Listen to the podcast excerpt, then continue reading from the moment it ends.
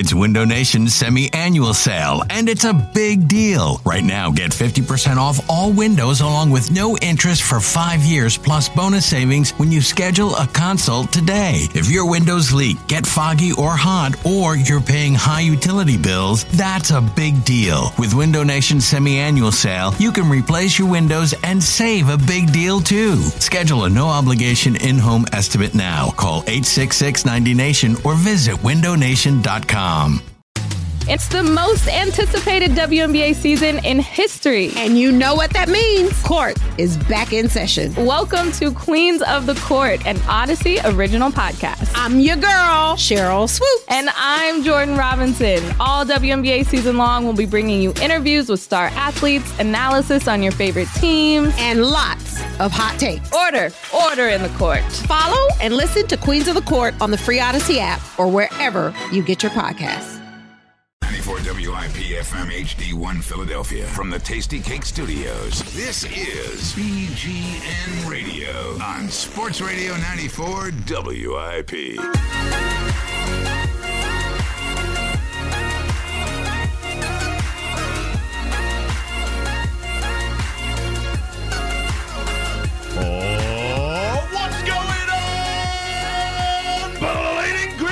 Nation? It is another beautiful Saturday afternoon, despite the overcast. Ladies and gentlemen, there is footballs flying in the air. Football is back, everybody. We we made it. Hey, hey, hey, hey. Training camp started this week. Uh, me and BLG have been down there an awful lot. We will continue to be down there as BLG is going to race from the studio all the way down to NovaCare. Not the Linc. So if you are actually, if you were like Andrew Siciliano, Siciliano, I think. uh, yeah, there we go. That's the proper pronunciation of the NFL Network, and you're just hanging out the Linc. Well, uh, they're not going to be down there today. So, but it's just been moved to tomorrow at 10 a.m., and uh, I'm looking forward to it. James Seltzer, what's going on, pal? How are you? I'm just disappointed that the audience couldn't see your sweet dance moves before we got back. I mean, they were they were pretty sweet. Well, like, the, the Bleeding Green Nation Yes! Facebook audience might have Luckily. seen some of that. So, luckily, So that's why you got to tune in on the Facebook Live and get to see those sweet dance moves. BLG, what's happening with you, man? How are you? I'm doing all right. I'm glad that Eagles football is kind of back. You know, no real games yet, but we have the the practices going on, and, and they're not in pads quite yet, but still, it's much better than talking about ranking some kind of arbitrary thing like we always do in July. Uh, and we'll obviously get into a lot of the moves that have happened, but interestingly enough, something that didn't happen. And you would think, like, okay, uh, last couple of days, we're just going to get everybody in. Everybody's hanging out in the locker room. We're, I'm standing there. I'm just, yeah, okay, Mychal Kendricks is talking. Yeah, his roles. Yeah, by the way, I wanted to be traded last January. Whoa, whoa, whoa. Time out, time out, time out. What's going on here? So, yeah, I, I just, Mychal Kendricks, I think, opening up and uh, he- he- the only reason why he's, why he did it in the first place and to announce to the entire media that was surrounding his locker room, he still wants to be traded. There's no doubt about it. You don't you don't do that otherwise. So I thought it was a, an interesting approach to kind of do. I don't blame him for one going to management. Two, how many trade scenarios have we as fans and media put him in in the last two years of him not being here? And look, he's just going to play 23% of the snaps, I get it. This team needs corners. Try and work out a deal. Uh, and, you know, I, I think they need to kind of pull the trigger sooner than later on this if he's already publicly saying he wants to be traded still. Yeah, well, that's the problem with him publicly saying it, right? Like the leverage goes down with every word that comes out of the man's mouth. But um, it is interesting because we on this very station we had Adam Kaplan on the midday show, and he said that the Niners were very close to a deal. He thought the deal was going to happen at the draft to to trade for Mychal Kendricks. So really supports that. Not only did Kendricks ask, but the team tried to to you know kind of satisfy his wishes here, which. I guess if you're Mychal Kendricks, that's really all you can ask for. And like you said, John, I don't blame him. Uh, You know, if uh, we're not, you know, super excited about having Mychal Kendricks on this team in the first place. Uh, you know, he obviously has some athletic ability. If he wants to go somewhere else that he thinks will fit him better, you know, good riddance. Yeah, and just just so you know, I mean, he was he was very blatant about it. Here's how it sounded. Was there ever any conversation with the front office throughout when, when they were trying to trade you? Any any come? conversation? Um, you know, the last time I, I spoke to the upstairs was the was the exit meeting, and um, right before they had an option to cut me, which was they had an option to, to do that with, with, with no money owed, but they decided to keep me. So uh, I, you know, sometime during I don't know, sometime there was a clause in the in the contract, but they, they decided to keep me, which was like a was like a oh, okay, well, you know. Did you ask them to trade you? I mean, were you trying to hope that they- they would accommodate you? Yeah, I mean, yeah, I, we talked about that. I, I asked for a trade for sure. What, what was their response? Did they say we'll try, but we'll see, or No, their you know, their response was, um, "You're young and you're talented, and we're not into that." So that's a, I took it like that and just was like, "All right," and you know that's why we have agents. You know what I mean? So any other questions about that? I'm not answering any more questions. That Like was- that's what it is. that was this that's as simple as it. It's cut and dry. That's the that's the business. It's just like that. You tell them what you want, they either do it or they don't, and you are in the contract that you signed. So that's Yeah, it's just like, hey, uh, here's this big thing, but no more questions. here's the thing: I want to be, and can you imagine? I was just a- as uh, it's replaying in my head. Can you imagine Howie Roseman saying anything like that? It's like, well, Like- you're young and talented, and we're just not into that. It was like going to go into a total dad voice in there when he's sitting in a, in an exit interview. I don't know. What do you what do you make of this, BLG? It's a really weird situation. He only played about 27% of the snaps last year. Clearly, just not a good fit for this defense in terms of what Jim Schwartz wants to do. You know, he's a, a guy who's all about getting pressure with the front four. And as we know, Mychal Kendricks is his best skill is rushing the passer, really, for a linebacker. I mean, there's times where he was out there last year, early in the season, in that Lions game, he was terrible. Like, it was just a really bad. The defense got off to a terrible start in that game. And you could see that the team was worse at times with him on the field. So it's like, how is he still here? He doesn't fit here. He he wants to be traded. I think a thing to keep in mind about this is obviously like the Eagles don't feel great about their linebacker depth. I don't think that's just because of the guys who like are the backups. I think it's because of the Nigel Bradham situation, which is still going on, and he could potentially miss. I think somewhere from like two to six games, something in there. So that's a big thing. It's like an underrated thing hanging over this team still. Yeah, I, I've actually talked about it a lot. I feel like this offseason is is kind of looking at the positions, and we, we talk a ton about cornerback, but not a ton about linebacker. We're really after Jordan Hicks. There's there's no one, as you said, with Bradham, this this kind of hovering in the air. There's no one you can really count on there. And I know we all love Joe Walker. Everyone's excited about Joe Walker, and I'm excited about Joe Walker, considering you know the the story and the seventh round pick and all that. But um, you know, you can't count on Joe Walker. So, No. so when you look at the situation, and that's kind of my issue with my, with Kendricks. Again, I have no problem with him with him asking to be traded. My bigger issue, and I'm not saying lie to reporters, but to just kind of put it out there on the the first day of camp like this, essentially, is it's a again hurts the team's leverage to move you, and then just kind of puts a cloud around things that that don't need to be there when you're starting to get this thing rolling. So I don't know about you, John, but my issue is not that he asked to be traded; it's that now he's coming out and saying I wanted to be traded. Yeah, I, I think at, at at some point, like there are times I think when an athlete speaks up and be like, seriously, get me out of here. Yeah.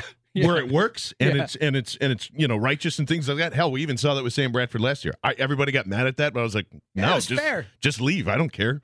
Uh, but with Kendricks, yeah, it's I, I'm with you. This situation hurts him. Like they're they know that okay, he wants to get out of there. We're just gonna wait and see because if Jim Schwartz, as we I still think going into this year, has final say on his defense, I actually do think Joe Walker could be a starting weak side linebacker in his mind, not through you know. I, I'm still Schwartz's waiting mind, to you mean? Schwartz's mind. Yes, def- yeah. I hope in Joe Walker's mind. No, no, yeah, of course, yeah, no, he, he definitely is. Uh, as as we will get into, definitely with some uh, impressions from this past week. But I, I do think that there is, yeah, there's not a ton of linebacker depth. I actually don't think it's as bad as we thought going into this thing. You know, they're still they're they're very high on Don Cherry, you know, who is practice squad Villanova guy, only only one year that was coming through here, and very versatile. You can put him you know, in the middle, you can put him at will, you can put him at strong side. There's a there's there's a lot of more interesting pieces than I thought. Joe Walker is one of them. Obviously, you got to worry about his health and things. But if even let's just say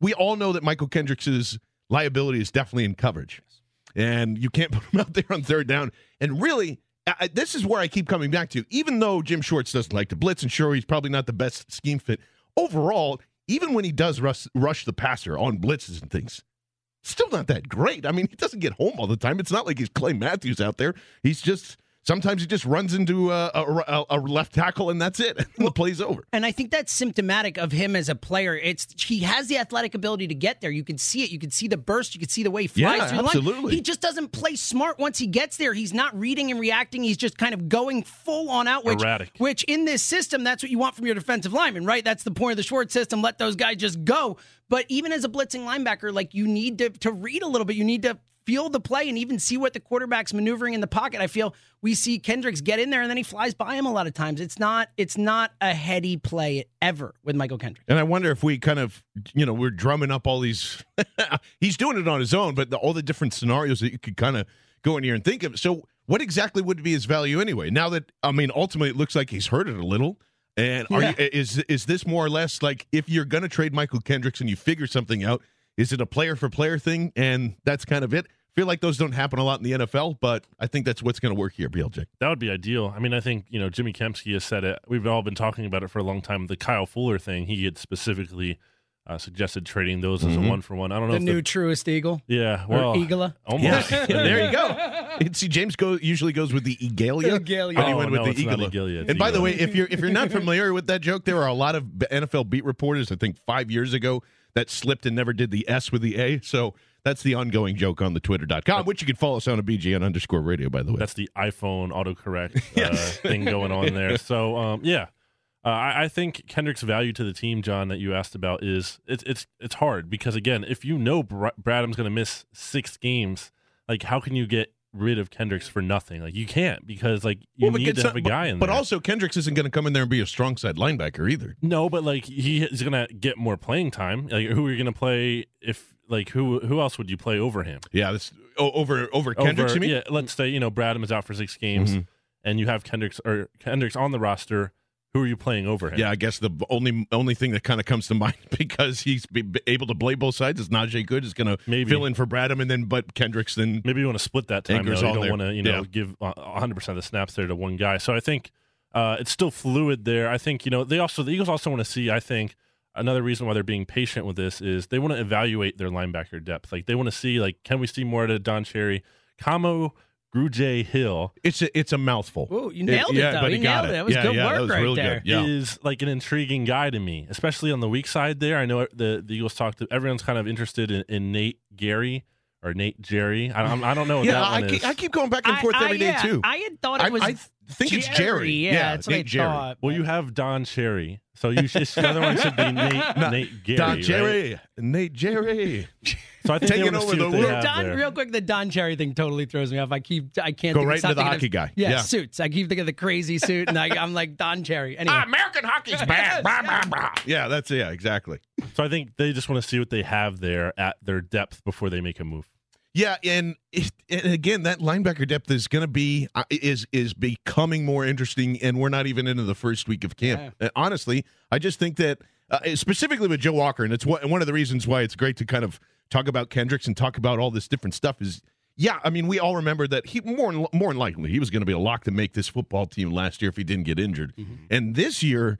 You know, most of the time, if a guy's coming off of an ACL, he's worried about it. He's rehabbing that constantly. But to have that, I think that entire year off, I mean, there is n- nothing wrong with him mentally mm-hmm. at all. Like serial killer eyes when he's out there, and he's got the goatee and he's soft spoken when he's when he's in the locker room. So you're just like, oh my god, this guy's crazy, and he is, and he is that nuts. And I think he could do. I, I think he's strong enough, and he's got a big enough frame to either go weak or strong side.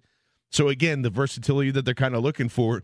And I, I, I almost wonder, even though yes, it's a completely different scheme, and obviously they're not two gapping, so they're not helping out their linebackers. I still feel much like the secondary, the linebacking core doesn't need to be. It needs to be good, but it doesn't need to be great. It just needs to make the play that's in front of them, and I think they have guys that can do that. Uh, yeah, I think that's a great point, John. Especially, and, and we've talked a lot about the D line and, and the potential for that and the upside. If if you know a lot of depth there, a lot of guys you can run in and out. So you know you're counting on the defensive line to really carry this defense.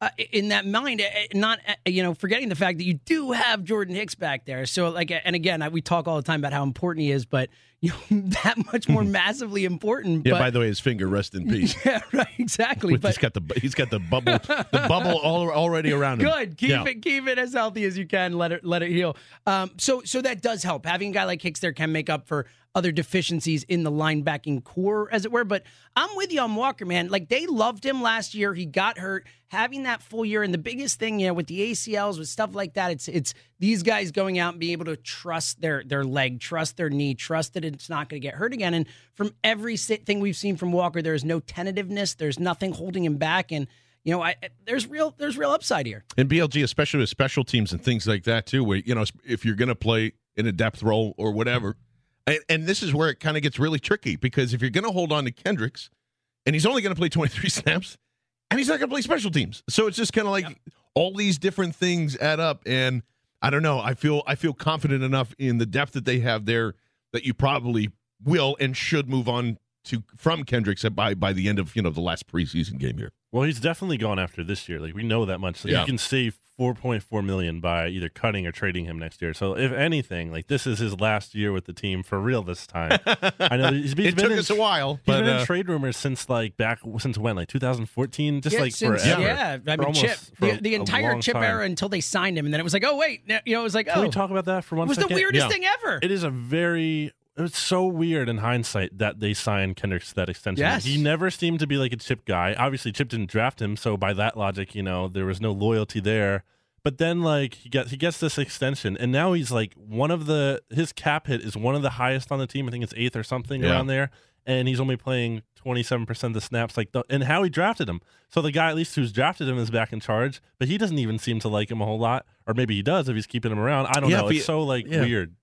Well, uh, on top of that, just to, to, along those lines, it was also that it wasn't just that the contract itself was weird. It was that like it- all we heard was they don't like him. They're trying to trade him. It was like everything leading up to it was like Mychal Kendricks is gone, and then it's like, Mhm. oh wait, here's a contract. extension. I always thought that, and I, and you're right. I always thought there was like a uh, uh, that was kind of Jeffrey Lurie talking to Chip and be like, "Listen, man, you you've done a lot here, and we need to assure players that they're going to be okay when That's they come in here next year. thery. You have to sign Mychal Kendricks because always he's thought done that right with the by us." Barwin thing. That was kind of what I saw with the Barwin thing mm-hmm. too. That was my thought, but I, I could totally see that with Kendrick as well. And because of all the difference, I mean, that was you know Mariota craziness that was happening right around that Yeah, time, and buddy. he was always linked in to that along with Yeah, Fletch he and all those right. guys, and be like, "You have to got to nip this in the butt now. It's over, and you need to make him happy. So do the unthinkable." And and we were all shocked by it. I was like, "How in the hell is Chip Kelly extending this guy? It makes no sense going on here." Well, uh, we are excited to be with you until three o'clock. And uh, if you have any questions, we're going to go through some training camp impressions from this first week. Plus, we want to know who are you getting excited about? Who do you want to see that is just like, yes, we can check that box off. Everything is cool because I think I got three all ready to rock and roll. 888 729 9494. It's BGN Radio right here at Sports Radio 94 WIP. This is BGN Radio on Sports Radio 94 WIP. So, uh, those that uh, might have been interested in Darrelle Revis, seems like Ian Rapoport is putting those uh, putting those flames out rather quickly. As uh, the Eagles don't have much legit interest, so you know, legit interest, much legit interest, I would say is, yeah, maybe they're kicking the tires, but like, yeah, sure, if you want to come in for a million bucks, I guess so. Uh, along those lines, I don't even want him here. Really, Yeah. it's weird to say that about Darrelle Revis, but uh, just I know that's been kind of going around for the last two weeks, and stop it because Yeah. you know he's, he's not the same guy anymore. Not close. I mean, I think that's pretty clear. You know, we saw it last year. It was just a different football player, and that happens. Like, how many times have you seen guys just kind of fall off a cliff like that? It's it's kind of the the way of the world in the NFL. It's very rare that a guy steadily declines, and then you know it's a, a natural progression. So.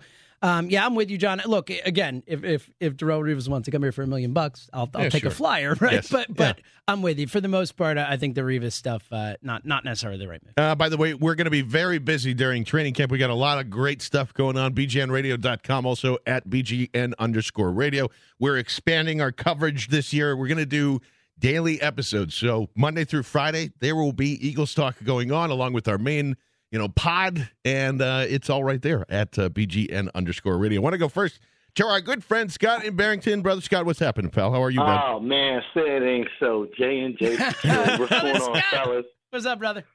Nothing much. Enjoy talking to man. I'm hyped up about the season. Just told my dude to answer the phone. My boy Leon snuck up here from North Carolina. Every time he comes home, there's a spot over here in front of me, the sports store, in New Jersey. Leon went in there and came out like it was Christmas time. He said, "Whatever you want, it's on me." I just said, I love you, man. Stay away more often." But um, fellas, yes, I am. Um, I'm I'm just ecstatic about the season. Um, but let's get down to business. What I really called for, and um, let you guys get on to these other callers.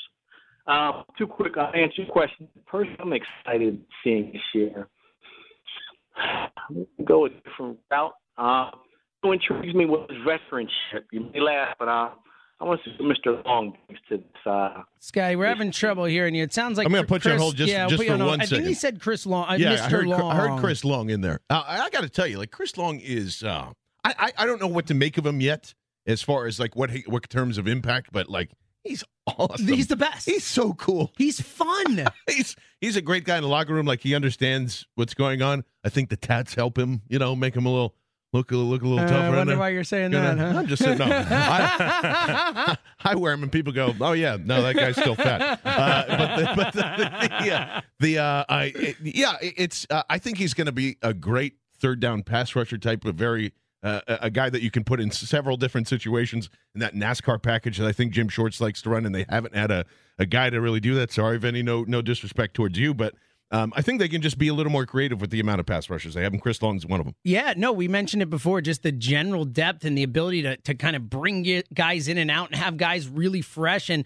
and also, like we mentioned, I mean, look, Chris Long, not just a veteran presence, which he is, you know, a legitimate guy who, who has won a Super Bowl last year.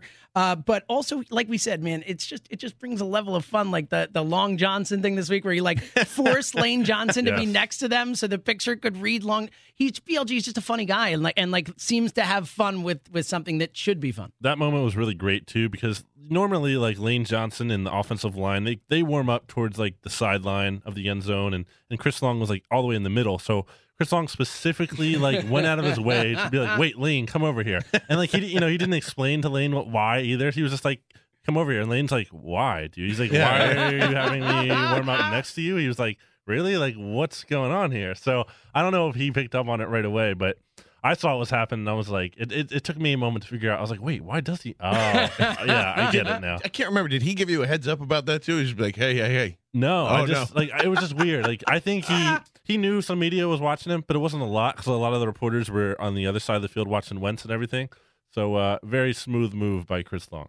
yes, exactly. Let's go back to Scott. Scott, uh, sorry, buddy, we are having just some phone troubles there. We, no, can you hear me? Can you hear me better now? We, we got you now. Absolutely. Good, good, good. Um, thanks for that answer. Um, my last fellow question, fellas, is I always enjoy listening to you. You guys be safe in everything you do today. Uh, I asked one with the receiving core and the running back core the way it was last year, with the additions of free agency and the draft. Um, which um, core are you exciting more about seeing this year, fellas? Listen to interesting. until the next time. Thanks, Peace. Scott. Appreciate it, buddy. Uh, yeah, we, I, I guess it's hard not to say the defensive line and their core and, and their depth and what we've just been talking about here. But BLG, you got uh, something else that sticks out? No, it has to be the defensive line for me. I think this unit's going to be really good. I think they're going to eat. You know, I've been saying that. I think I think you know Fletcher Cox is going to make a tackle for loss on Ezekiel Elliott in the backfield, and he's just going to start like He's gonna have to doing wait four Zeke's, games. like that Oh, thing where gonna he's be like amazing. feed me, and I, I just think it's going to be Gonna have to wait. That was a good line Yeah, right there. It- it- I wasn't on it Oh, at first. yeah, that was very strong. true. well, I mean, it's not like they play each other early anyway, but no, still. but that was good. Yeah. That but you good. have Jernigan in here now, who I think is going to be really good. Brandon Graham, Derek Barnett's looking good. Uh, Chris Long is, I think, is a nice rotational guy to have. I just think this defensive line could actually be really good, and I think you know, as far as um, the, even the offensive line we're talking about, I would talk to Isaac Seumalo this week, and he was like, "Yeah, I think this could be the best defensive. Well, he said the best offensive line in the NFL, but he also said, I think you know our defensive line is also one of the best units in the league. So even players on the team see it as well." Yeah, and and I mean, look, I think just the concept that they're building through the trenches again is is exciting. You know, we've uh, had that discussion a lot with Chip and the drafting one offensive lineman the entire time he was here and all that type of stuff. Um, but, but to your point about uh, the defensive line, that Uh, I don't know if anyone saw it, but the, on the ringer.com, Robert Mays wrote a, a piece about the defensive line and uh, really good football mind. Uh, used to be a lineman, so really knows the trench as well. Um, and he's more bullish about the Eagles' defensive wow. line than anyone I've seen. And this is a Bears fan for what it's worth. He implied in the article that if this defensive line lives up to their potential, this could be the best defense in football. Man. He thinks that's how good in this system this defensive line can be, which I, you know is a is a stretch in my mind. But I mean, John, I, you know, it's exciting to hear that type of stuff. Yeah, and just like when I, am still kind of uh, wavering just a tiny bit on our, on our good friend Timmy Jernigan there. Uh, but um, he makes it hard not to buy in. Yep. Let me just say yep. that much. Yep. So when you're standing in front of him and he's got these gold teeth oh, yeah. and he's ready to rock and roll, and he's just like, man, I love this defense because I just sit here and it's probably the best fit for me, and it's just all about attack, attack, attack, attack, and that's just me. And I go, man, it's hard to look at you and your size and not believe you and buy into that. So I, you know, I don't know if that's I don't know if that best defense in football is like, wow. It's, yeah. That's that's extremely bullish and extremely aggressive. And I, I, still think that there are a lot of different parts to make that untrue. Me too. But hey, I'm not going to stop you from writing the articles. That makes me feel a little better. But um, yeah, it's really not. It's it's really hard not to love this uh, this, this kind of uh, defensive line core that's going through here. Let's go to Ron and Lehigh. Ron, what's going on, buddy? How are you? Hey, man. Man, I'm I'm so honored to follow my uh, brother caller Scott on the radio, and I want to give a shout back to him before my Eagles point that may God's angels protect him in safety. Absolutely. Well, look at that. How always, about that? Beautiful. He always Ron. regards everybody for safety. Who, That's true. Who, yeah. So he's so a very safe safe guy, Ron. Well, here's the point, and I, I, I talked to Ike about this uh, yesterday, and he named somebody, and it's all about who's going to be the newest Eagle that makes the team for the first time this year, the newest Eagle on the team that's going to have high energy and be a difference maker. And I asked Ike yesterday, and uh, Glenn and Ray were hitting about this, and I think this is going to be on Johnny's list, but it's like a conclusion. It's going to be Donnel Pumphrey. Oh yeah, that's it. That's a, that's. i was just saying to John, I was trying to like make a, a short like thing because yeah. I knew you were going Donnel Pumphrey there. Yeah, it's interesting how they've kind of just made him the instant slot receiver on this on this on the couple of like the group installs that we've seen so far. Uh, yeah, I mean he, uh, you know, it's crazy to think about like, oh, here's this you know fifth round pick that's going to have a high impact and catch a bunch of balls, yeah, but who's super tiny, no less. Honestly, if they're you know if you have, and this is the scenario that keeps running through my head, if you're in shotgun and there's Darren Sproles to Wentz's right. Woo. There's Donnel Pumphrey to his left, and all of a sudden there goes Pumphrey. He's in the slot. Then there's Darren Sproles coming out of the backfield. You're gonna forget about somebody. So yeah, I think I think for Donnel Pumphrey to be a playmaker right away would completely change the offense almost instantaneously. I hereby dub Donnel Pumphrey Mighty Mouse 2.0. Mighty Mouse does it again. And Ron, that was a terrible, my terrible Merrill Reese impression. It was, at least uh, you didn't do a Mark McMillian impression, which I thought you might be going for there. Mark McMillian. What's it? What? the original Mighty Mouse. Oh wow! Look Remember? at you. Five seven. Oh yeah, How cornerback. to know that? Well, that's what Mighty Mouse two, Mighty Mouse one was Mark McMillian back in the like '90s, early '90s, late '80s. Old, all right, all right, guys, an age joke, very original. Thanks, very guys. appropriate. Yeah, but uh, uh BLG, let's talk about that, man, because I, I think that first of all, I still think he's underrated as a runner. I don't think he's just this scatback guy, and because they they literally didn't use him that way in college. Not that he couldn't. It's just I think we're, the easiest way to fold him into the game plan is something like that. But um, I, I don't know. What are we talking about in? In terms of overall touches, do you expect for Donnel Pumphrey this year? I'm kind of keeping expectations low just because the Eagles still have three other running backs that I don't think they're just, you know, they're not going to not use Blount and they're not going to use, I mean, Darren Sproles is still here, yep. but he's still going to be in his role. Uh, you know, and then Smallwood can can catch too, so he, he should get some playing time, I would think. And and then you have Jordan Matthews, and then you have Nelson Agholor maybe getting some reps in the slot, and you have Trey Burton getting reps in the slot, and then you have Zach Ertz getting reps in the slot. So there's so many targets on this offense that I don't think he's going to have like this major dominant role.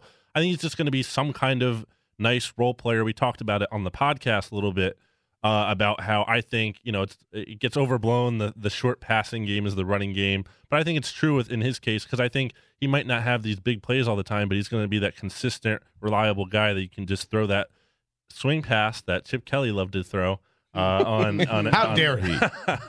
I think he's going to be that kind of guy. Yeah, I uh that's gonna be so funny when people start stop throwing the swing pass to Pumphrey in like week six. it doesn't work anymore.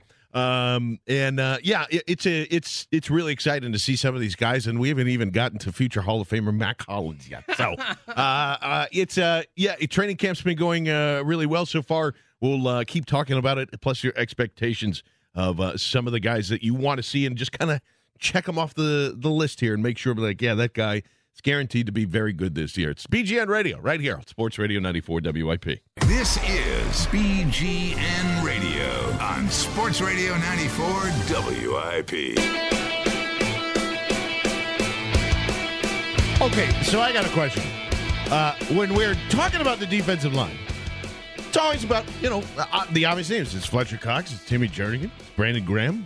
Talk about Chris Long, talk about all the different pieces they have. How come Derek Barnett's name is never brought up? What is going on? What's his, I, I can someone explain to me why no one is excited about the Eagles' first round pick? It is the last thing on the totem pole that people bring up at all when they're when they're when we're talking about wow this could be a really uh, dominant defensive line and this could be a lot of that and everyone else is mentioned and Derek Barnett is not. What is going on, BLG? Well, first of all, in their defense, they're not at practice. You know, so they're not getting to Doesn't- see. but it doesn't matter. they should I- still be brought I- up. No, I think if they were there, they would be a little more excited about Derek Barnett Ooh, because you're looking like at that. this guy in practice and going up against Lane Johnson and winning sometimes, and even going up against Jason Peters. And now, look, Jason Peters got the best of that, obviously, and Jim Schwartz even pointed that out. But he did talk about like you know they went off against each other in four reps, and Derek Barnett got one, and Jim Schwartz really likes to see that one because you know Jason Peters is a Hall of Fame player.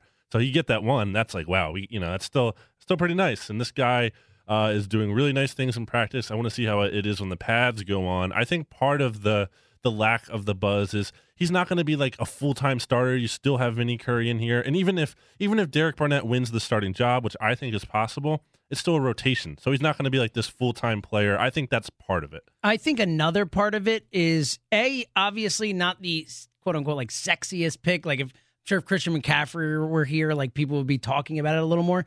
But I also think part of it is that the failures of of draft picks of late. I think it's hard to get really excited Marcus about a guy. Yeah, I'm perfect. We, we're almost an hour in the show. We didn't said goodbye to him. which is perfect because I don't even care. I just I'm happy I don't have to see the guy anymore. But I do think that that maybe there's just a little bit of like, all right, I'm not gonna get super excited about this guy, especially as a rookie, especially in that first year because we've seen so much failure, and then especially in those rookie seasons is is at least I think a, a part of it. Yeah, and it's funny you bring that up too because uh Vinny was actually talking. Somebody asked him this week. It's like, well, what is it like being, you know, when you're when you when they bring these guys in here when they get drafted uh, above you, and he's like, well, Marcus was a guy, and I'm still here. And he's mentioning all this guys. It's like it's not like it, it hasn't happened before. You know, he's just Oh, kind of going through all the all the and and and it's right. It's just.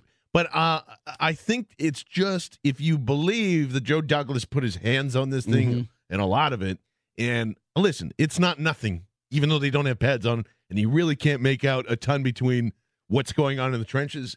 If you beat Jason Peters once, your bar and your floor is pretty high. It's not like you're getting your butt kicked.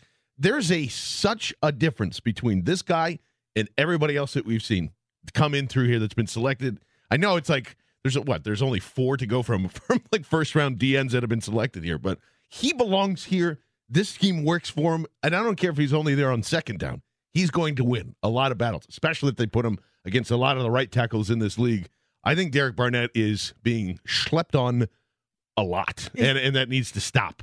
Well, here, how about this? Is it maybe possible that it, it could be a good thing that we're not getting overexcited? And then he, seriously, no. And then he comes out and he is as good as we expect him to be in this room that we talk about, and we've seen the moves and all that type of stuff. Is it possible that maybe a little less hype and a little less pressure, he comes out, does really Sure. well? You know what I mean? And in theory, it could be good in the long run. All right, let's go to Dan in Pottstown. Dan, what's going on, man? Good to hear from you. How y'all doing today? Good, What's man. up, Danny? Hey man, every week I call your show, right? And I have an idea. And as soon as I, I get put on hold, you mentioned what I was going to say. I, I think you are, uh, yous are stealing my ideas here, man. But anyway, listen. The most important thing that a lot of people overlook, and I heard you mention it earlier, that's why I, I said that, is the trenches. Football games are one. I, I, I'm a former defensive end um, for for Reading High School. I played Big 33 football. Like I've been around. You know what I mean? And football games are won with offensive and defensive line, and I think we made some critical critical um, um, upgrades to both of them. And barring Lane Johnson being a dum dum this year, I, I really see us winning the, the NFC East. Aside from all the offense and LeGarrette Blount is an absolute monster. I don't care what nobody says. I don't care how old this man is. I've seen him drag five, six players last year in um against uh, New England in, in, in the playoffs. Like this, this, this kid's a monster. He's a beast, and I think he's a big upgrade. I'm, I, I don't. I think if we limit his workload, he would be super productive for this team. And I'm excited, man. I got the Eagles winning the NFC East this year, and maybe one round in the playoffs. Maybe not, but I, I definitely got them winning the East this year, and I'm excited. And um, Timmy Jernigan's another one who's a monster. Let him sleep on Barnett. That could be our secret weapon. but but but Timmy Jernigan's a monster. You can you can't double team Fletch. Well, you- yeah, you get- you can't- Brandon Graham. yeah, you just can't, can't. double team all of them at the same time. Mhm. So they're they're going to create these uh, uh, offensive and defense. They're going to create uh, mismatches all over the place. And no, no, you're absolutely right, Dan. Absolutely. We appreciate the call, bud. And here's the thing about a lot of that. And I know that people get a little, you know, they're like, oh, playoff talk. Like, come on. It's nobody's gotten into that mode. yet. We haven't even seen a preseason game. And then this is what we discussed about on on the podcast. You can't have a you you don't have to feel like they're going to make the playoffs. But the team is telling you right now that they're a playoff team. So you should even if you don't believe in it, you should expect it. And if and if they don't hit that mark, well then we got to have a larger conversation of what went wrong because if you have all this talent, everybody's kind of scoffing away as like we're not even close to a rebuilding team, then you should be expecting the playoffs and they should win the East. Yeah, look, if they set the expectations, what else are you supposed to do but listen to them? And obviously, it's not, you know, a team like the Browns coming out and saying, oh, we're competing for the playoffs. Like, this is a team that has pieces, you know, granted, was 7 and 9 last year, but a lot of close games we've talked about a lot. It's not at all crazy to expect playoffs. I think the one thing, just to what Dan mentioned, the trenches on both sides that we haven't mentioned, we mentioned on the podcast this week on BGN underscore radio on Twitter, um, is not just the the talent that we have on the the lines now, but but the immense amount of depth on both sides. We talked a little bit about the defensive line, all the guys you can rotate in, but offensive line as well. It's like you know to to be able to have that type of those positions where you lose guys every single year. Um, I think that depth is is really underrated and, and incredibly important. Absolutely. And uh, I want to go quickly to David because he might have an answer for us and why people aren't getting uh, pumped up about Barnett. What's going on, David? What's up? The the reason people aren't really all that excited about Barnett is is twofold. One, Marcus Smith and Nelson Agholor have both extremely been disappointed as first round picks. And if you really look over the last 20 years, go back and look at the draft selections at defensive end for the Eagles. Brandon Graham is probably the best of the bunch, and it took him several years to develop. Definitely the best. A, a quality guy, but that tells you something because you got McDougle in there, and not even just their draft picks. If you look at the amount of money that they spent on free agents trying to fix that position, and they Trent Cole was the best. Mm-hmm. He's a fourth round pick. I mean, I'll I'll take you know two Trent Coles over two Brandon Grahams because at least Trent Cole got the sacks. Brandon Graham's still trying to get there. Yeah, That- that- well, mean, I don't that's- think that's what it is. right. I don't. I don't. I mean, obviously, I don't think he's trying to get there anymore. But it's just there. I, I, I guess. But then, why are we getting so excited over a, a fourth round wide receiver and a fifth round running back and Mhm. all? the- You know, it's just it's crazy to me because like, I, and I think there's a point that, that Brandon's making. And David, we appreciate the call. We're just up against the break here.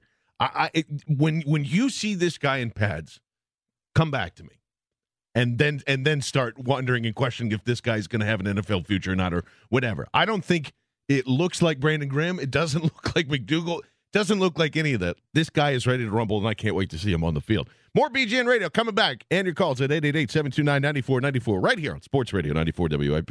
94 WIP FM HD1 Philadelphia from the Tastykake Studios. This is BGN Radio on Sports Radio 94 WIP. Well, we've been talking about you know who we can just absolutely guarantee to you know have good seasons here just with a few days into training camp. Um, I tell you, who's not going to be. uh, that's Patrick Robinson. Holy hell in a handbasket!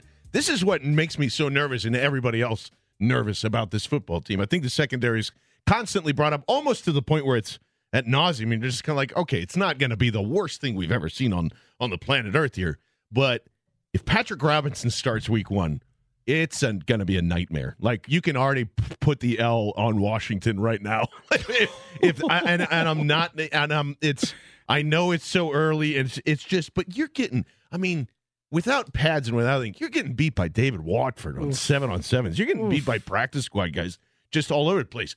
I think his best spot is in the nickel, and that's why I just keep coming back to like they have to do something with the secondary. They have to make a trade. They have to go out and grab somebody. Obviously, it's not going to be Darrelle Revis, and thank God, but they have to do something to shore up. They they need another starter to play on uh, uh, either with Jalen Mills or whoever it's been until Rasul Douglas is ready, or maybe he's ready to go week one. But they need another corner in here. Yeah, John, I agree. I mean, Patrick Robinson, I wasn't excited when they signed him. I have not seen anything since he's been here to get me excited. I am still not excited about it. And, you know, uh, look, the names out there are not necessarily um, inspiring. You know, we got a lot of like, Leon Halls and Brandon Flowers and a lot of these guys who are who are well past their Although prime. Brandon Flowers for the rap game, that's okay. Oh, that's true. Yeah, oh yeah. man, he's like Dame Lillard, but a football player. um, but uh, but I do think, John, I think you know, just in terms of even if it's someone who can come in and really show Rasul Douglas how to play the position well in the NFL level, I uh, I think you need some sort of presence in here and.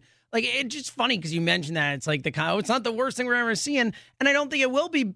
But only because we've seen Bradley Fletcher and Cary Williams play here. It's like it really the the consistency of of awfulness at the cornerback position, Brandon, in this city has really been something almost uh, impressive in an awful way for, for five years now. They haven't had any continuity there, and forever it feels like you know no no they never return the same starters for a long time, except for like the year they brought Bradley Fletcher and Cary Williams back, which is just one year, and that was not too pretty. Um, so it's just a really it's a really weak position, and when you're talking about additions and you're looking at free agency, like I don't know what any of those guys bring you that is much more than Patrick Robinson. To me, like there was just kind of the same. They maybe they're like slightly better, but it's like you know you're splitting hairs at that point. I think I think Kyle Fuller has to be the move or some or some kind of trade because I just don't know what those veteran guys bring you. Kyle Fuller, if you bring him, like here's the thing, like we we're all thinking the Eagles can compete for the East this year, but they're not in a spot you know where you're trading for some kind of stopgap guy or bringing in some kind of guy you know to to be that kind of uh, situation there. You kind of want some kind of long term piece, and and Kyle Fuller would kind of represent that too. He might not be that long term answer, but he would have at least an opportunity to be in the mix. He's still only 23 or 25, somewhere around there, I believe. So uh, I would love to get him. I don't know if there's any other corners out there that make sense. Uh, that are like you know on the trade block, but right now, but I think he's the guy. Just go and get him. Yeah, especially with the Fuller point. Not just is he someone who could be here for the future, but he's someone who can help now. It's like kind of really, Yes. John, satisfying both of the issues that we have here, and then eventually, you know, because he could be part of a of a you know, I don't know about Jalen Mills, Rasul Douglas, Sidney Jones type of group in the future, but he could also really step in and be the number one guy right now. Yeah, and it's I, I still think it's important to for even even if they're going to struggle, and even if Rasul Douglas is going to struggle, like he still needs to be out there to take Yep. his lumps. I think I'll always be on that side of the Agreed. argument. Sure, there are players that have been ruined because they weren't ready or whatever, but um, Rasul, it doesn't look like that. You know, I mean, you can see where he's going to make mistakes going up against even just Torrey or Alshon and, and and a lot of the different guys that are in here that have been around for a while, but he still has. And I'm and again, that's one of the things where I think when the pads come on, it's gonna it, it'll it'll Yes. shore up the difference between a lot of stuff because a lot of his game is is Physical. getting physical. You know, I mean, it's he's not the speediest guy in the world. It, it doesn't really matter because he still uses the sidelines to his advantage. I still I love his confidence. I, I mean, he's out there with the rookies, like basically telling them where all to go. He goes, "That was me. I'm supposed to cross over here." great. Has a really good relationship with Cory Undlin. It looks like already. They know where they're supposed to be at at all times. I'm I'm I'm still excited to see Rasul, but yeah, they need to. I mean, they, they need somebody with them. And I wonder. This is the thing I I always start thinking about too. Is at what point during the season, if it goes bad, do everybody just pile on? This is why you don't take a, a wasted pick in the second round that Oh, doesn't play for this year. Have all those different things with Sidney Jones and blah blah blah. I, I feel like that might be coming if the Eagles go south. Or like that's the main priority or the main hole that ends up happening this season. Let's go to our good friend at Not My Real Emails, John in Portland. Yes! What's going on, buddy? How are you? How are how are the beers with James Seltzer? I should ask. Hey, they were great. I really appreciated him taking a little time away and. Oh, it was my pleasure, wife Johnny. Lending him to me for a bit. Oh, But, she uh, was she was more than happy to do it. Yeah, she It worked actually well. she always wants him away. Yeah, so she actually wanted stuff. me to guess, thank yeah. you for taking me away from her. So thank you. All right. Well, hey, I uh, I was sitting down and looking over the two lines, and I'm amazed at the depth by them, but also just the overall talent of the offense and defensive line.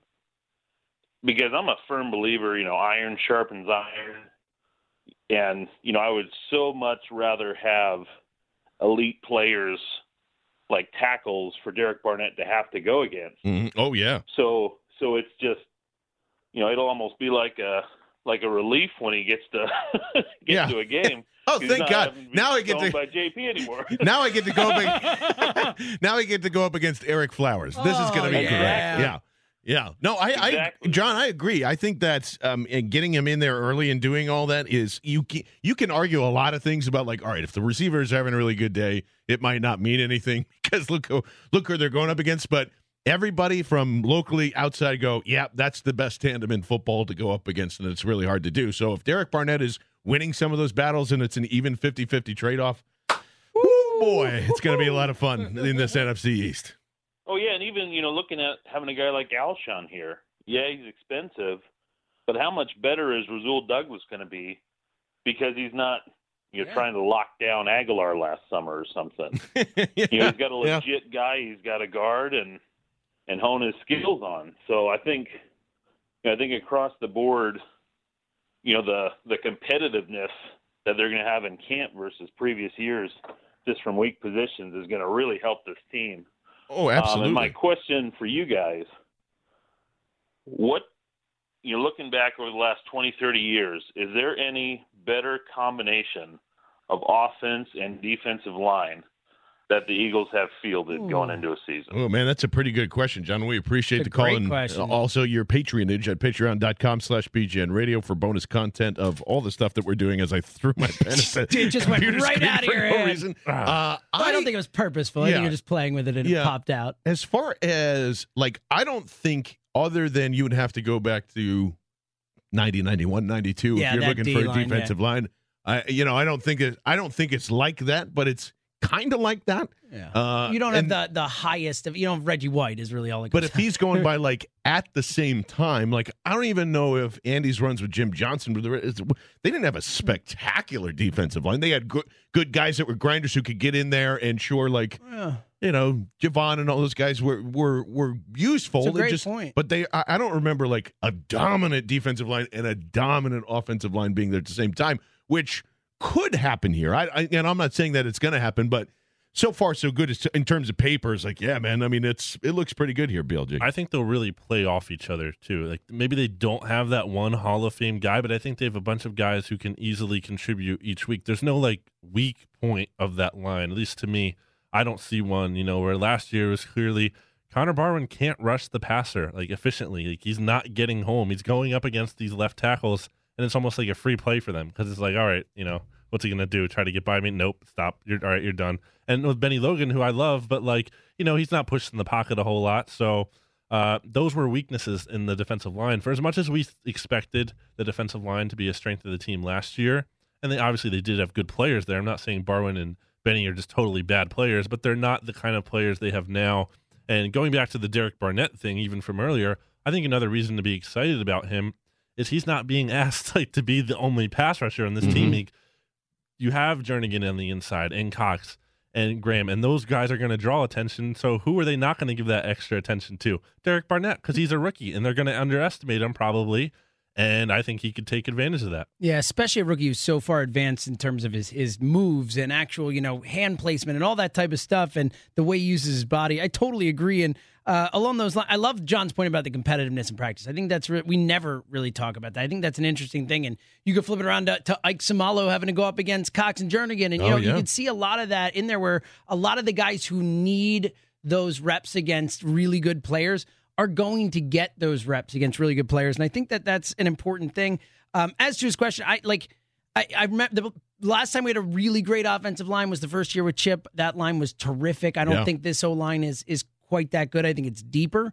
Uh, but the defensive line certainly much better now. I, I, it's a great question. Like you could say that 90 because the D line was so amazing Yeah. that, that you would take that D line and that O line, but it's a, it's a great question. I don't know. It's been a long time since we had this much depth and talent in the trenches. Yeah, on both sides, which um, we haven't mentioned yet, and not that it was like a a huge deal or a major story, but still an interesting point in terms of depth. Allen Barbre, they just said, "Hey, we're going to cut you." Ooh, actually, Denver wants you.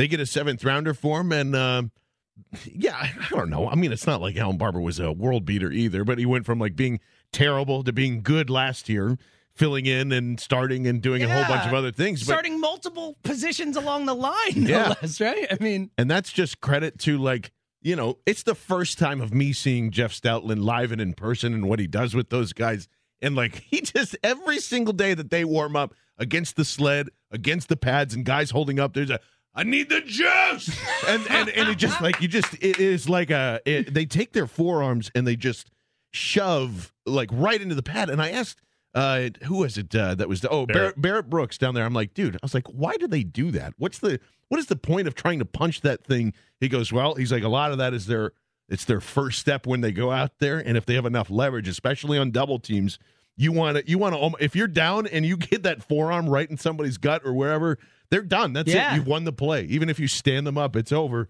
And like the thuds that come from Isaac Seumalo scare me. Like I, I'm, I'm like, oh my god, that guy's just a madman. You know, going going through this. So you're right. I mean, like in in terms of terms of a lot of that, it could be all the all the problems and all the situations we've gone through this offseason with like, oh, you know, with the, the running backs, and it might not matter because it, it's like, oh, here you go. Here's here's this guy. The offensive line is is good enough to just blow anybody up and get four yards at a time. Yeah, and it's funny too because the one name that we other we've only mentioned in like kind of would he make the team? I, we I think we will. He will make the team, but the Chance Warmack thing, and and he has not been a good pro, but this guy was drafted tenth overall in the NFL draft as a guard. Like that is And so- backing up so rare to happen, and now he is with the guy who put him in position to be that 10th pick at Alabama. Stoutland was the guy who made Chance Warmack. And look, who knows? He hasn't been a great pro, but if there is anyone who can, uh, you know, reclamate a guy who was, again, the 10th pick in the draft as a guard, it's Jeff Stoutland. So I think if, if nothing else, that's a really interesting flyer to take here, too. Yeah, absolutely, BLG, and that's why it's I I I think that's why they were confident also in just being like, yeah, we could Warmack can back him up and we'll have depth there. Doug Pederson specifically mentioned Dillon Gordon, who's lining up as the second team left tackle, and who the Eagles kept on the 53 man roster Yeah. last year. Didn't really play him at all, but kind of they liked him enough to say, hey, we don't want to put this guy in the practice squad. We want to make sure this guy, we have him going into next offseason and then the future. And, you know, maybe not being exactly Jason Peters, who's a Hall of Famer, but at least falling in the footsteps of that kind of Dillon Gordon being an undrafted tight end, just Mhm. like Jason Peters was, and and having that athleticism and trying to take that and harness it, and then coaching him up into even if he's a serviceable backup at, at tackle, that's fine. Yeah. Um. So and him, and he also mentioned, I think he also mentioned uh, Warmack, I believe, and uh, to have him there, uh, that's big too. And I talked to some Titans writers after the Eagles signed Chance Warmack, and or even before I, I'd written, I'd look at stuff, some of the stuff they had written once uh, they it was apparent that the team wasn't going to resign him, and they basically said he was clearly a bust. But I think part of the the bust label kind of overshadowed how he played. They were like, you know, he wasn't like totally terrible. There's there was bad tape, but it's like he wasn't just like a total waste. It's just part of the perception that you know he was this tenth overall pick and he didn't live up to it. So that kind of just didn't work out for him. And I think that through uh, a bunch of just former players that we've been fortunate enough to talk to, and some of the guys that have been around the offensive line, like you can make arguments about quarterback and yeah, the, the- you know they didn't have the right secondary coach. If you don't have a great offensive line coach, your career is screwed, and that's it. If it's is if trying to force you into a different scheme, as far as that relationship goes, it is the most important one. And if Stoutland can, get, I mean, again, I want to say this again. He got something out of Allen Barbre. Yeah. He made him something like you know, it's just like so. If he can get back to the guy that he was of why he was a top ten overall pick, and he doesn't have to be the guy right away, that's a great step. And I think that that we don't give him enough credit for Big V last year. I mean, we saw Big V in that first game literally die at the hands of Ryan Kerrigan, and and after, like Stoutland got him into being a, a serviceable NFL tackle in Yeah. the short time he had. I mean, that is really impressive, and we don't talk about it enough. Let's go to Tony in uh, Center City. Tony, what's going on, buddy? How are you? Hey, how's it going, gentlemen? Good. Yo. All right, my man James Seltzer. This is Tony Bennett. How you doing? Tony Bennett, the other Tony Bennett. What's up, man? Oh, It's my man, how are you? you? Good, thanks for Everything calling in, is brother. Okay. I can't get you during the week, brother, so I had to call you on Well, the we appreciate it, man. Definitely my pleasure. It's a pleasure to talk to both of you. Um, I wanted to make a comment. I was gonna make a Sixers, but your producer said I couldn't, so I'm gonna do I it. don't on mind. You can- we- Yeah, we can can throw throw a some little bit Sixers in there, us. yeah. Well, I just wanted to. I didn't want to be off the um topic, but um, I I was thinking about the starting lineup. I I think they're making a mistake sending Jonah Bolden down to Serbia. They should have. I mean, he's better than Nik Stauskas. It's a um Jerryd Bayless. Those guys don't impress me. You can't find a roster spot for Jonah Bolden. He's a beast, Seltzer. You know. Yeah, no, I I, mean- I, I, I, I'm with you, man. We love Jonah Bolden. All three of us, I think, are big Jonah Bolden fans. I think it's more of a roster construction issue, John. I mean, would you agree with that? I think it's more that they could still like Jonah Bolden is still a, a part of the Sixers' future. It's just, Yeah. I think it just buying him out, all that stuff. It makes more Yeah, the- sense. I think the buying out in the. I think they made some promises to where he's at now, at least from, Okay. from my understanding, as far as like you know, it's not the guarantee. I think it was something There was really complicated with the buyout. so- Yeah. right? Seven hundred thousand dollars or he can come back something like that. Yeah, So he can come back over in one year. Yeah, I think it's e- yeah, Yeah. easier to do that after next year. Yeah, for sure. Okay, well, well, my lineup is um, you gotta you gotta have um the kids in there. You gotta have you know Ben Simmons. You gotta have Fultz, um, Redick. So I'll go with three guards, and then you get Embiid, and that fifth guy is the tricky part. I think they're gonna put Covington in there, but you know they could have put Bolden in there. I like this guy Alex um Poythress. He's a beast. Yeah, I think that's. Uh, Thanks for calling, appreciate- Tone. We Yeah, thanks for the brother. time, Tone. Uh, that's. Um, I don't think that's ever going to change. I think that's going to be your starting lineup pretty much every night is with uh, Mm-hmm. Cov and young kids and all that stuff that's going through there.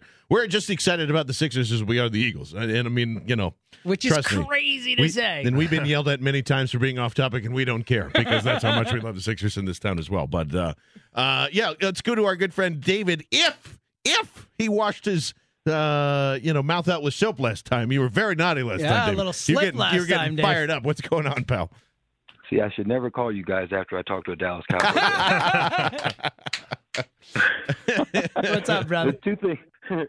two things. Um, one, you you guys have a really good following out here, and uh, I'm telling you, every time you guys get on the air and every time you guys talk about the Eagles, all these Cowboy fans get really, really nervous, and I think they're all shaking in their boots, knowing good and full well with the potential for Carson Wentz to do something with nothing at seven and nine with that trash they call a receiving quarterback there. now he's got some weapons, and now he's got some options. And I think you know all the pundits, you, or all Dallas fans out here, ESPN and and Skip Bayless and the rest of those nerds. I mean, all of them are nervous about the potential of what's going on in Philadelphia right now. Now, whether it comes to fruition or not, you know, is is something to be seen. But right now, they are nervous. They know the arrow is pointing up, way up for Carson Wentz. He's got a backing. He's got coaches that believe in him, and now he's going to have a young team to grow with, at least for the next four or five uh, seasons. I'm telling you, everything is looking up. Well, Now, I David, I, you you know- well, real quick, David, because I was telling these guys before we came on the air, there are so many people that are tripling and quadrupling down and constantly, consistently will make the Wentz jokes from their freaking draft scouting and what they did, and like just. Uh, and and honestly, most of them are going into Dak tape now, and they're just like, "Oh, look how good he climbs the pocket." And you look at you look at the GIF or the video that they're coming out. It's like, yes, that is a natural progress. Of course, every quarterback has to do. Look how he avoids the pressure. Meanwhile, the Dallas Cowboys offensive line is standing them up for three and a half seconds, and then he clears you the pressure. Oh yeah, wow, that's amazing that that's happening there. So I'm allowing them just to kind of do all that. I've saved them on a spreadsheet. I'm ready to rock and roll as, as soon as. Uh, it, it is an appropriate time. It's it's good. We're gonna have our own little mini retweet Armageddon going on. Yeah, and, and, and deservedly so. But what I wanted to ask you guys, uh, uh, the Eagles special teams for the last season, last couple of seasons, have been very, very consistent and very good. It's going to be even better this year. We got a lot of return options. So who do you guys think is going to be returning kicks and uh, kickoffs and punts uh, this year outside of uh, Darren Sproles? I think Smallwood should get a, a couple reps in there. I know Torrey Smith has returned kicks in the past, and Nelson Agholor is my dark horse choice for uh, for punts and kickoffs. I think if he's going to find a niche that could surprise a lot of people, it could be in the special teams. Um, if he doesn't, if he doesn't go awry, and continues to catch the ball. And I think in our heart of hearts, we want this guy to succeed. He's been so Oh, yeah. frustrating to watch. We want this guy to succeed somewhere on this squad to justify his number one. uh, Absolutely, number David. one And I apologize, status. man. We're just up against the break, but you are 100% correct on that. Uh, we'll touch on that, and uh, we'll get into a little more Eagles talk as training camp is uh, going to start right at the 310 for practice today, and we'll get into a lot more right here on BGN Radio. This is BGN Radio on Sports Radio 94 WIP.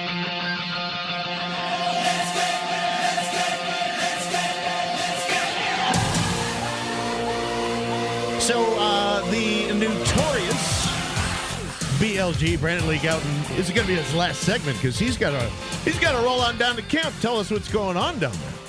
Uh, and before you went, I actually wanted to get a lot of your just impressions from this first week overall. And one of the things I think both you and I noticed was Torrey Smith, and I think that he gets pigeonholed into running a bunch of nine rounds, and he's just a deep threat. And listen, not to take that away, that's one of his best skills that's going on there, but he's a little more versatile, I think, than uh, people are giving him credit for. Absolutely, John. Especially yesterday and, Friday's practice, he really stood out as a guy who made some tough catches in traffic, contested. Looks good running after the catch too. That's obviously you know he has speed, so that was a real encouraging sign. And that wasn't even just like one good practice. I think going back to spring, he's been really solid overall. I think a lot of people kind of had low expectations of Torrey Smith.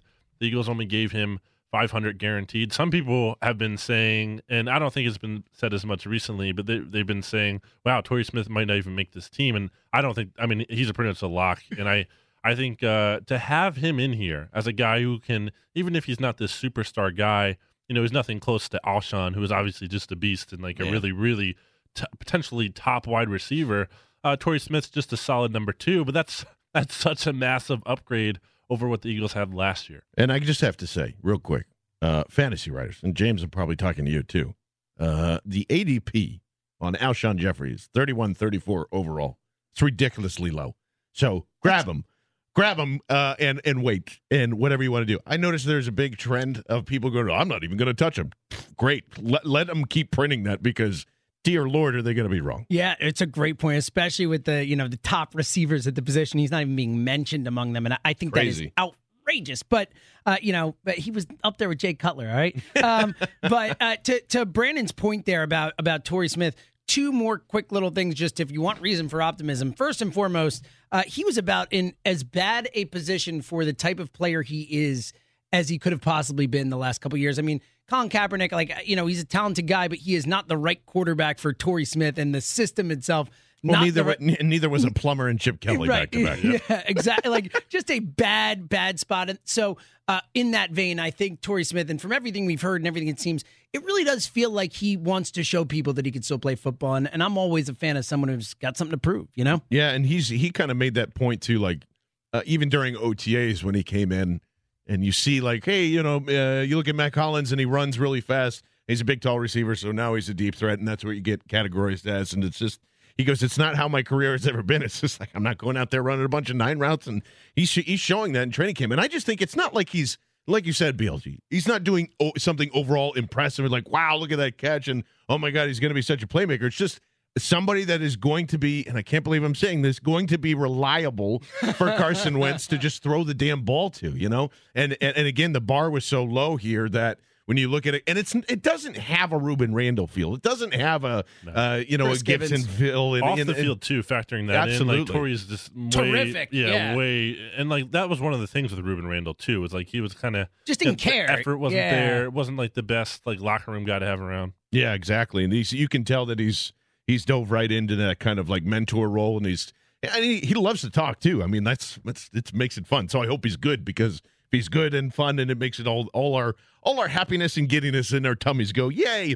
Uh, and yeah, let's go to Marty and Maniac. Marty, what's going on, buddy? How are you?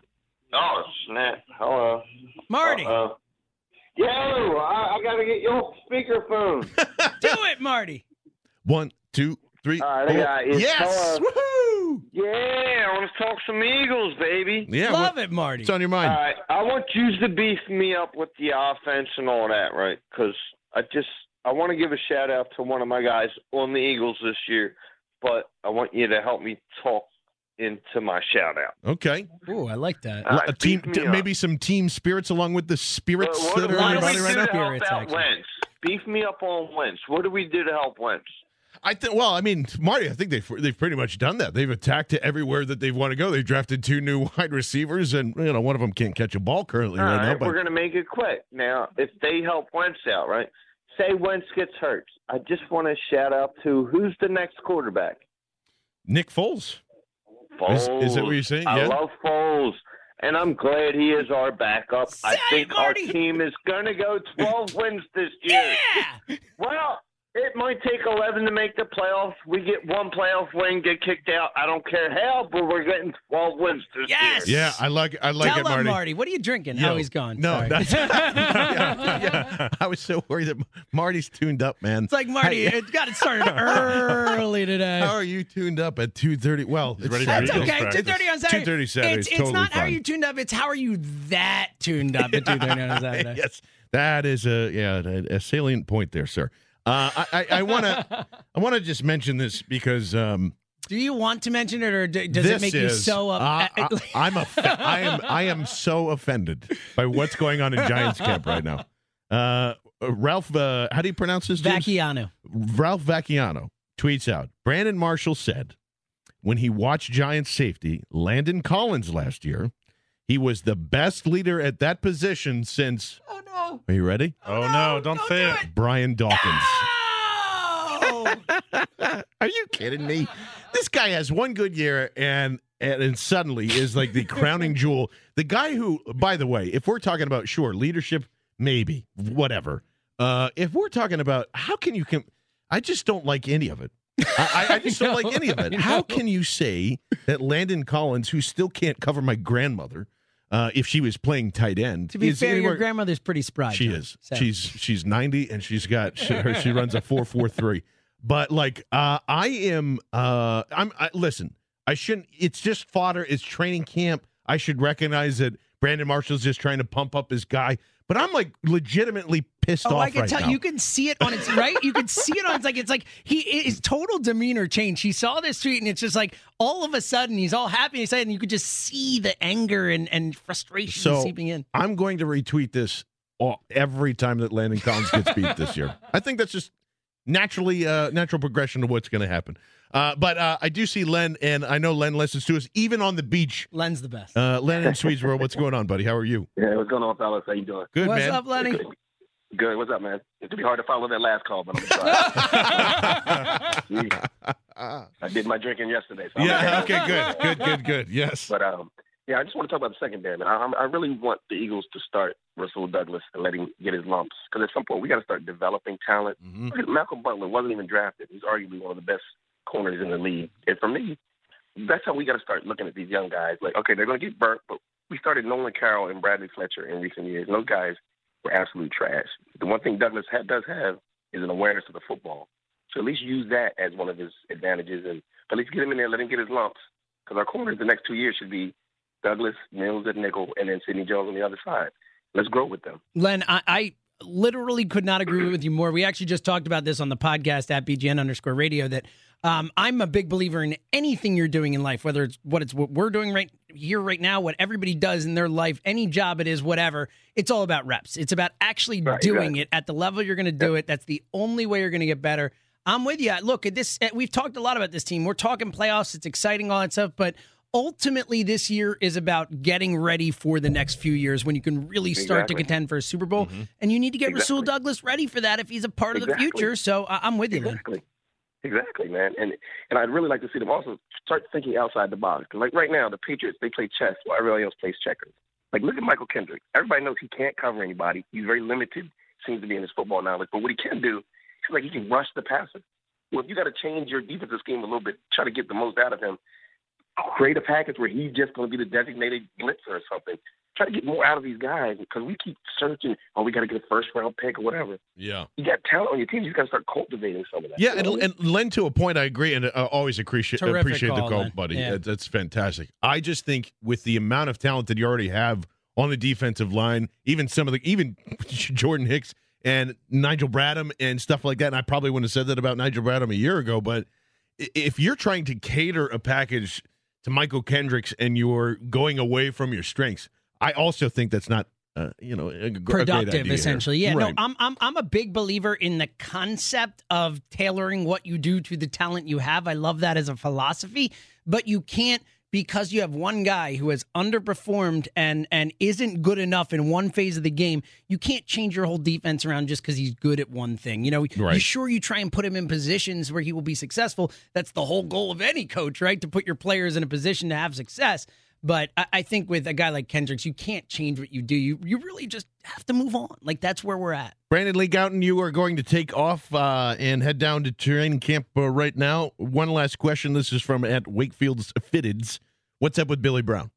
Oh man, Billy Brown. Let me tell you about uh, who I believe Tehran calls bad Billy Brown. He's looking 'Cause pretty good big, to me. Bad Billy Uh, Brown. This guy, I think the Eagles have to keep to- four tight ends this year. I really do. I think Brent Celek's going to be done after this year. Trey Burton's going to be a free agent. So you keep a fourth guy. It's not just for this season. You're looking to head to the future as well. Billy Brown has caught everything thrown his way. Has to prove if he can block, but he's shown enough as a receiver that I'm really intrigued by that guy. Well, you can follow all the training camp updates from uh, our good friend Brandon Gowton at Brandon Gowton on the twitter.com. Uh, when we get back, we'll dive in a little more and uh, we'll have a lot of fun. It's BGN Radio on Sports Radio 94 WIP. This is BGN Radio on Sports Radio 94 WIP.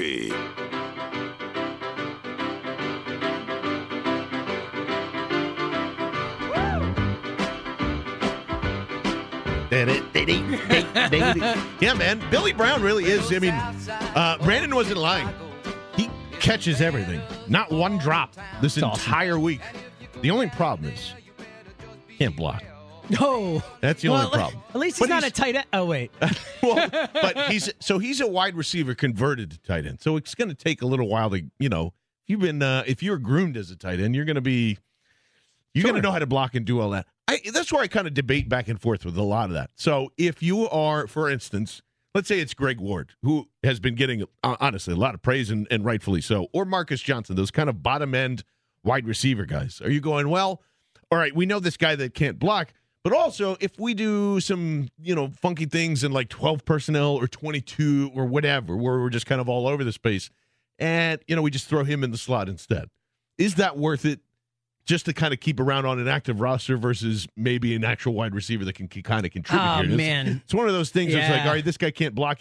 And he, I don't really know if he can play special teams either. So that's another huge factor in it. But I don't know. What, what do you think? I like in theory, if you can afford the roster spot, I love the concept of having someone who you can really trust to catch the ball when you need him to catch it, especially after what we went through last season with this team. But um, ultimately, I think if he can't contribute on special teams, and we don't know, but I think that if he can't, um, I think that's too much of an impingement for him to make Yeah. the roster. I just think, especially the way this team does things. You know, we talked about it with Agholor. You know, it was like, oh well, you know, if he you know doesn't work out, he can't play special teams. That's a real issue. I think.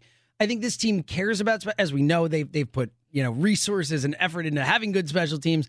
I think a guy like that, if you're the fourth tight end, you got to contribute on special. Yeah, absolutely. You have to you have to kind of do and and uh, and come around with a lot of those things. And uh, we will have our weekly uh, Nay Brown and or Henry Josie power rankings as we'll get into it. But first, we want to go to Devin in Hawaii. Devin, what's going on? How are you?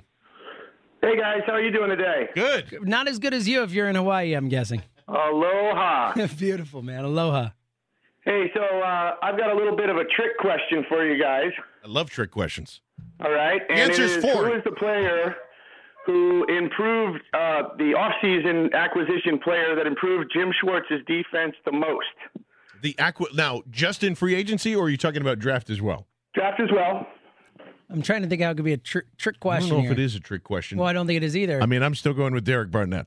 That's my answer. Uh, hold on. So, so say the question for me one more time. Who is the player who improved Jim Schwartz's scheme the most? Uh, improved the Off-season defense the most overall.